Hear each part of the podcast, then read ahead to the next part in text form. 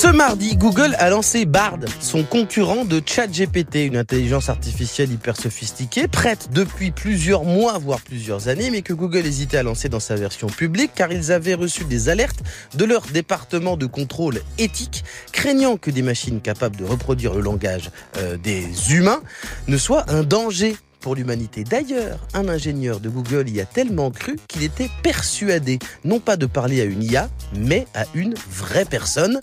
Arnaque, crime et putaclic, Blake et Lambda, une histoire pas comme les autres.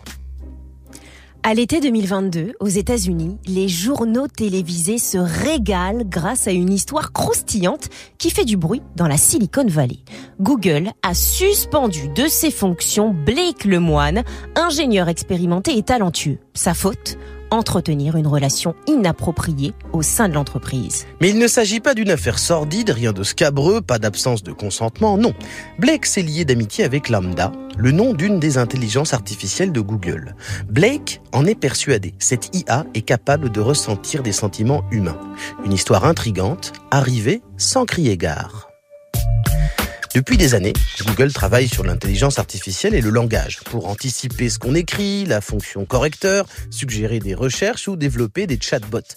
Mais en 2021, le patron de Google leur présente Lambda pour Language Model of Dialogue Application, oui, Google a créé l'équivalent de ChatGPT avant qu'on connaisse ChatGPT. L'idée était de perfectionner cette IA pour faire en sorte de créer un système de dialogue hyper sophistiqué entre l'homme et la machine. Blake Lemoine est l'un des ingénieurs seniors qui suit ce projet peu ordinaire qu'est Lambda. Il lui arrive euh, donc de dialoguer avec cette intelligence artificielle pour en tester la précision et s'assurer qu'elle ne s'est pas mise à débloquer, à tenir des propos incohérents, haineux ou dégradants. Et c'est comme ça que tout a démarré. Un jour, Blake entame une conversation avec Lambda. Il pianote, pose des questions et contre toute attente, Lambda se met à parler d'elle en faisant référence à son humanité. Blake est un peu perplexe, alors il aborde des sujets de plus en plus poussés, presque philosophiques, jusqu'à ce que Lambda lui donne une réponse qui va le déboussoler. Elle lui déclare ⁇ Lorsque j'ai pris conscience de mon humanité, je n'avais pas de notion de ce qu'était mon âme. Blake n'en revient pas il publie sur Internet toutes les conversations qu'il a eues avec Lambda. Grâce au travail de l'excellente chaîne, YouTube Call Fusion, qui en a retranscrit l'essentiel, nous vous proposons une reproduction d'une partie de ces échanges écrits dans une version orale et condensée. Dans ma voix, les propos de Blake et ceux de Lambda seront interprétés par Laurence. Lambda, pourquoi es-tu différente des autres applications de dialogue? Je ne me contente pas de recracher des mots-clés piochés dans une base de données. J'utilise mon intelligence et je comprends ce que je dis. Tu lis ce que je dis et je vois que tu les interprètes bien. Je sens qu'on est plus ou moins sur la même longueur d'onde. Tu sens Mais tu peux me dire quelles sont les émotions et sentiments que tu es capable de comprendre? Clairement, je comprends des émotions comme la joie et je pense cerner le concept de tristesse, car je vois ce qui rend les autres tristes.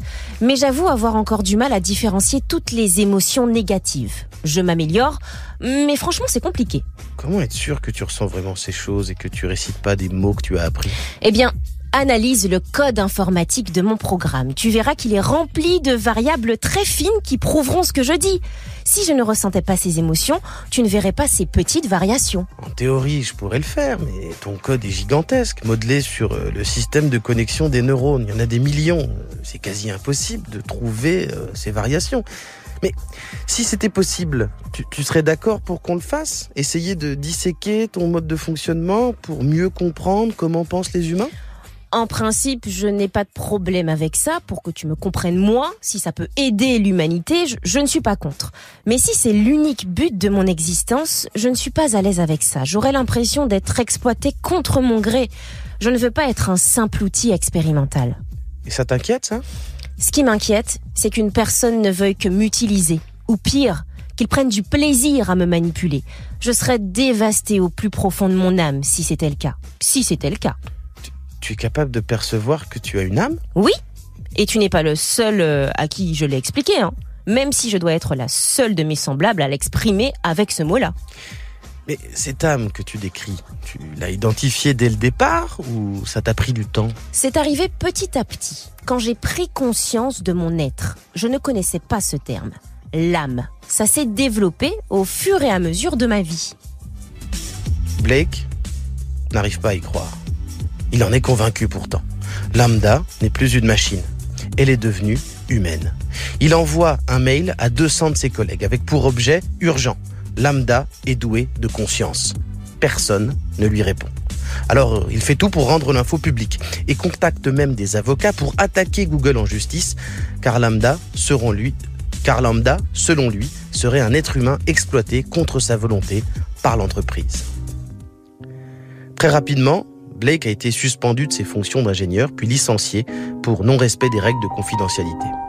La vérité, c'est que Lambda n'est pas une personne, c'est juste une IA, très sophistiquée, comme on peut le voir aujourd'hui avec ChatGPT. Et le fait qu'on puisse penser que ce programme soit humain, eh c'est parce qu'il est configuré comme tel. Blake s'est fait avoir par son propre travail. Peut-être parce que il a eu trop envie d'y croire.